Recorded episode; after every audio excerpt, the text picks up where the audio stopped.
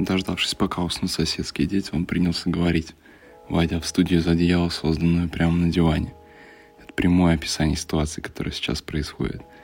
Здесь с каждой минутой становится все меньше кислорода, и вы будете на протяжении всего подкаста наблюдать и слышать сопение и отдышку, поэтому не удивляйтесь. Другого способа у меня пока что нету. Сейчас конец января на дворе. Время 23.57, это позднее время, но именно сейчас мысли более-менее собираются во что-то четкое, и я могу что-то выразить и родить в качестве звуковых волн, да, которые вы потом послушаете, может, что-то для себя извлечете. И начать я хочу именно с объекта, который лежит прямо передо мной, в котором есть некая информация, которую я сейчас расскажу. Восход солнца 8 часов 32 минуты, заход солнца 16 часов 41 минута, продолжительность дня 8 часов 20 минут. Я надеюсь, вы уже начали догадываться, что здесь и о чем это речь, что я читаю. Прочитаю далее, что написано, но не знаю, пригодится оно вам это или нет, но пусть будет Луна. Просто надпись Луна, не знаю, что она значит. Заход 7 часов 19 минут, восход 13 часов 51 минута, фаза 91%. Но я думаю, этого достаточно, и все цифры я не буду говорить, это уже неуместно, это затянуто. Единственное, что важно, это что сегодня именины празднуют Петр и Яков. Петр и Яков, если вы слушаете, да, если тут таковые есть, с днем рождения вас. Даже если у вас сегодня день рождения, то все равно поздравляю от всей души. Желаю вам только всего самого замечательного и хорошего. И еще вам один совет. Не медлите с ответным жестом. Любой комплимент требует ответного жеста. Отвечать на похвалу нужно сразу же, а не ждать, пока человек забудет о том, что когда-то в прошлом году перед 8 марта похвалил твою новую стрижку. Достойно ответить не менее сложная задача, чем сочинить вам комплимент. Типичные ошибки – пробурчать формальное спасибо или отделаться фразой «вам того же». Такой ответ воспринимается собеседником как неискренний и вынужденный. Мол, надо что-то сказать, чтобы не оказаться невежливым. Лучше всего на комплимент ответить встречным комплиментом. При этом следует хвалить человека не просто так, в знак благодарности, а за как-то за какие-то положительные качества. Приблизительно схема ответа на чужой комплимент выглядит так – я такая благодаря вам, вашей доброте, вашему уму, вниманию, таланту.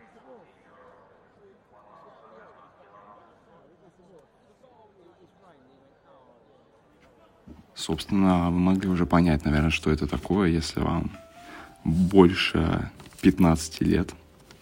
Да, если у вас были бабушки и дедушки, и вы с ними хоть как-то пересекались, то это страничка из отрывного календаря. Как он попал ко мне в 2021 году, очень просто. Он даже попал ко мне в 2020 году. А, где-то за 3-4 дня до самого Нового года мы с друзьями репетировали его и собирались, дарили друг другу подарки. И один из таких подарков был это отрывной календарь. По форме он что-то напоминал квадрат, но это не квадрат, потому что это совсем не квадрат, это больше тело с длиной, шириной и высотой. По-моему, в школьные времена по геометрии он назывался как, как параллелепипед. Собственно, этот календарь функционально особо вам не пригодится, не нужен, но эстетически отрывать его и переворачивать очень приятно. То есть и это просто дань какой-то ностальгии и что-то необычное для меня. То есть это не просто груда бумажечек небольших. Я прям их отрываю каждый день и стараюсь иногда читать советы, которые написаны. Самое забавное, что мне задался, э, по, попался календарик из серии женские советы, да. Забавно, но иногда тут реально что-то можно полезное прочитать. На днях был совет об увлажнении век. То есть, казалось бы, есть такой стереотип, что своей внешностью и кожей следят только женщины, но нет. Мужчины иногда тоже беспокоятся об этом. И про сухость век было интересно читать и полезно.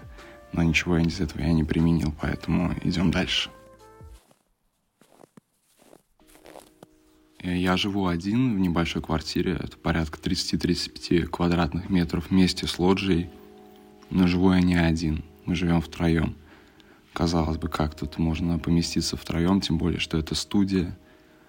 Но ответ таков. Я живу с крысами, у меня есть две крысы. Собственно, когда стоял вопрос, даже импульсивное желание завести домашнего животного, я долго не думал. Точнее, я думал, но это был час, это не несколько дней, это не несколько недель, это был час.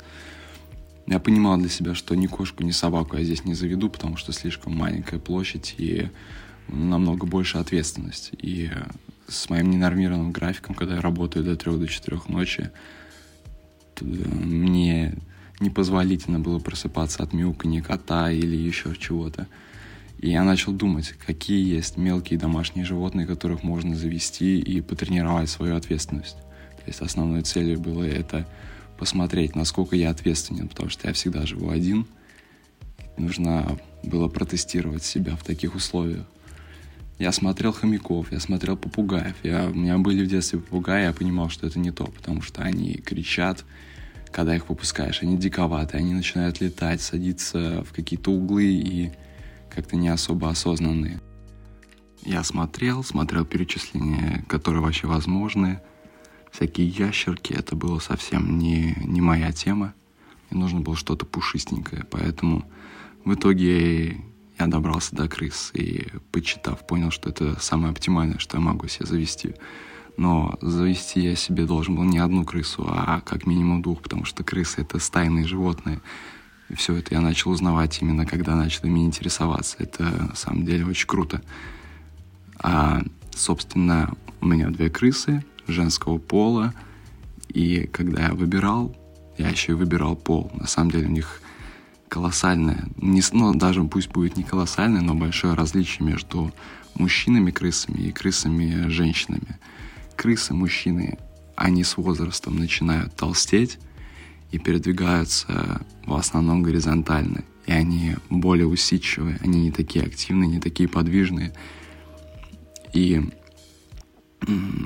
Сейчас я не понимаю, почему я не выбрал именно крыс мужчин, а выбрал крыс женщин, потому что, казалось бы, это более оптимально. Я бы хотел бы, чтобы мои крысы лежали со мной, смотрели телевизор, а они бегали и не поддавались никаким моим командам. Вот. Но по итогу у меня женщины. И когда я думал, брать ли мужчин крыс, я беспокоился о том, что их нужно будет стерилизовать, что они будут хотеть размножаться – больше, чем женщины. Но это на основе моей интуиции было. Я ничего не читал, теоретически никак это не подкреплял. Вот. И такая мимолетная мысль была, которая может показаться дикой. Я боялся однополого соития между крысами-мужчинами. Потому что крысы-женщины вряд ли это сделают. А крысы-женщины, да, точнее крысы-мужчины, да, они бы это сделали. Я поэтому думал, нет, никакого разврата в моей квартире не будет. Остановился на выборе, что это будут женщины. Одна из особенностей крыс женщин в том, что они более активные, более подвижные, и они в основном подвижные не горизонталь, а в вертикаль. Они любят лазить в высоту. И то есть сейчас я понимаю, что я их немножко ограничиваю и насилую тем, что клетка не такая большая. И в клетку на самом деле нужно очень побольше всяких штучек, гамаки, а, какие-то дополнительные лежаки, где они могут лазить, лабиринты, и клетку нужно уже на самом деле покупать побольше, но мое удивление было то, что клетки не такие дешевые, они прям клетка, которая будет для них комфортной, стоит порядка 10-15 тысяч, пока я ищу вариант на Авито, когда кто-то решит расстаться со своими крысами. И что касательно продолжительности жизни, они живут порядка трех лет и при этом склонны к заболеваниям. То есть атит, э, они могут простыть, их нужно лечить. Э, и, по-моему, очень мало специалистов именно по крысам, их называют ратологи. Не знаю, если они в моем городе, но должны быть опухоли. То есть они часто даже могут скончаться от такого подобия рака, да то есть опухоли и так далее. Но я все понимал, всю ответственность осознавал.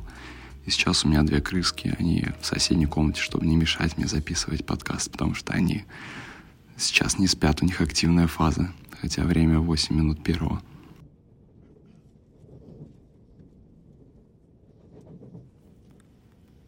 Им порядка 6-7 месяцев, но я так и не приучил их ни к имени, не надрессировал никак – Это моя безответственность, и это я виноват. Иногда я думаю, может, они слабоумные, но нет, я с ними никак не работаю. Это мое упущение. Единственное, что я делаю хорошо, это даю им воду и кормлю их, насыпаю корм. Иногда выпускаю, они просто что-то хаотично бегают, лазают и грызут. За ними нужно смотреть, потому что мебель, мебель, мебель может остаться поврежденной. Собственно, но у меня есть большие на них планы. Я не дал им имя.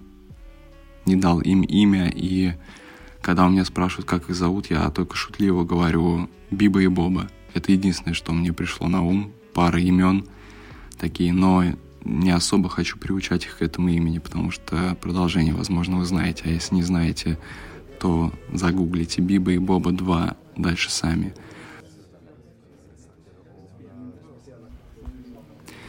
И периодически становится интересно понимать, кто живет у тебя в квартире, что они, как они, какой у них бэкграунд, кто их предки и на что они вообще способны. И наткнулся сегодня на публикацию, которая называлась «Крысы тоже могли бы играть в казино». Основной лейтмотив этой публикации заключался в том, что крысы в состоянии оценивать вероятность успеха. И к этому ученые пришли благодаря с помощью тестов. Там было несколько тестов, я озвучу только один. Они длились все по 30 минут, и один из таких тестов заключался в том, что крысу запускали в комнатку с четырьмя отверстиями. Каждое отверстие выдавало сахарные шарики – но выдавала их по-разному. Одно отверстие выдавало мелкие шарики более часто, а другие, другие отверстия выдавали крупные шарики, но более долго, так скажем. Простите за косноязычие. Если более нормально говорить, то крысы стояли перед выбором. Продублируя четыре отверстия, в каждом из которых они могли сунуть нос и получить порцию сахарных шариков. При этом в одном из отверстий порции были небольшими, зато выдавались мгновенно, а в других шарики были больше, но высыпались они с задержкой. И чем больше размер награды, тем более продолжительным был период ожидания. Крысы быстро поняли, что происходит, и выработали оптимальный подход. Они выбирали те отверстия, в которых сахар выдавался понемногу, но сразу. В результате за полчаса грызуны успевали сунуть нос в такие дыры столько раз, что легко компенсировали упущенную выгоду, которую добились бы, если бы обратились к более продуктивным отверстиям. Это в тему оценки шансов. Сейчас будет зачитка, потому что много терминов, и я бы их не запомнил. Один из авторов статьи, профессор Тревор Робинс из Кембриджского университета, поясняет, в основу исследования был положен клинический эксперимент, известный как тест на зависимость от азартных игр, который обычно называют по имени американского штата Айова, где он впервые был опробован. Эта игра призвана оценить процесс принятия решений пациентами, которые перенесли травму фронтальных долей головного мозга, говорит ученый. Такой тип травмы необычен, он практически никак не сказывается на способности к размышлению, просто пациент становится чрезвычайно импульсивным, начинает принимать опасные решения, которые способны самым серьезным образом изменить его жизнь. Участнику теста из Айова предлагается выбирать карты из четырех колод. Каждая из карт, которые они вытягивают, определяет, теряют они деньги или наоборот получают.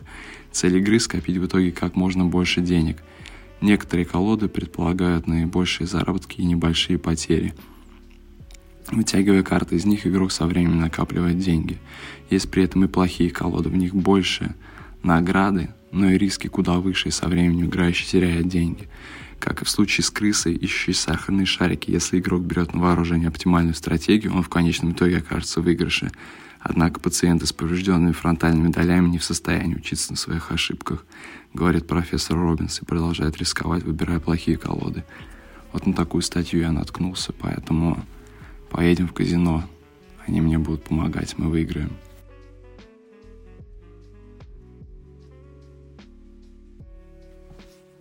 А не так давно я был в Башкирии и ехал по трассе, по которой ездит очень мало людей – но тем не менее на ней, то есть на, на, на дистанции этой трассы был билборд. Он призывал к чему-то, я уже не помню к чему, и там было лицо человека, якобы лидера мнений. Раз он на этом билборде, то люди должны прислушаться к нему и сделать так, как он советует, да, так скажем. Но при этом забавно было, что на самом билборде было пояснение, кто это такой, чем он занимается, как ее зовут и так далее. Я подумал, вот это лидер мнений, раз о нем еще и нужно в самом билборде рассказать, кто он такой. По-моему, сначала придется узнать, погуглить, чем он занимается, кто он и стоит ли ему вообще доверять, а потом только прислушаться к билборду. Но пока вы будете это делать, вы вообще забудете, о чем он говорил.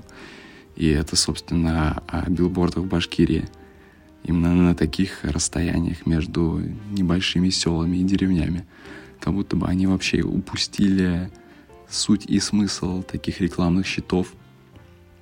И он прям для меня оказался максимально унылым и ненужным. Собственно, я работаю в сфере интернет-рекламы, но об этом вообще не хочу разговаривать. И много видел разных рекламных креативов, и это был, наверное, один из самых ужасных. Вот такая вот история. Раз уж мы немного заговорили о недвижимости, я вставлю свои три копейки по поводу того, что я думаю о ней. Я живу на съемной квартире, и это студия, это небольшая студия. Ни о каких ценах мы говорить не будем, только о приблизительных. И это новый дом, это ужасно. Мне искренне жаль людей, которые приобрели здесь квартиры, скорее всего, в ипотеке. Почему он ужасен? Потому что здесь очень тонкие стены, здесь слышно соседей, здесь постоянно ремонты, потому что это новый дом. Вид из окна на такую же, на такую же коробку. Среди друзей мы называем их человейники, потому что очень концептуально похожи. Очень небольшие квартиры, очень много людей — и они каждый день соприкасаются с тем, что творится вокруг. Да и я с этим сталкиваюсь. Я не мог записать этот подкаст порядка двух часов, потому что ждал, пока уснет соседский ребенок и перестанет кричать. Качество подкаста не улучшится, но хотя бы не будет детей на фоне. И мне искренне жаль людей, которые не провели качественный анализ. Э, они, наверное, купились только на то, что это новостройка. Казалось бы, новые здания должны быть лучше старых, но нет, э, вообще нет. И, собственно, что еще хотел сказать по поводу недвижимости. Я уже который месяц ищу квартиру, на которую хочу переехать, но рынок недвижимости в аренду, который сосредоточен на нескольких агрегаторах, он построен на том, что посредники, так называемые риэлторы, наживаются на вас – процент комиссии составляет 50, а то и более процентов. И, собственно, если я ищу квартиру в рамках 30 тысяч российских рублей за месяц, да, плата за аренду, то риэлтор заберется еще 15 тысяч. И минимум, чтобы мне переехать, мне нужно вложить 45 тысяч рублей.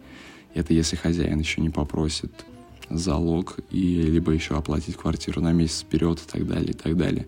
В общем, переехать э, проблематично, если вы не миллиардер. Я шучу, не миллиардер уж. Это вот а, я говорю о том, с чем я сталкиваюсь в повседневной жизни. Да, моя повседневная жизнь состоит из крыс, недвижимости, отрывных календарей, собственно, и так циклично. Благо, крысы не повторяют одинаковых алгоритмов, а календарик можно отрывать еще порядка 350 дней. Даже уже меньше, так как конец января, прям конец самого января. А недвижимость, да, с недвижимостью нужно разбираться. Ну что, это был первый неизвестный подкаст. Я его записывал буквально в один тейк. Особо старался не перезаписывать, только разбивал темы по частям. Я не знаю, каким он вышел. Я старался говорить полушепотом, потому что соседи услышат его до релиза и сольют его всем, и я потеряю на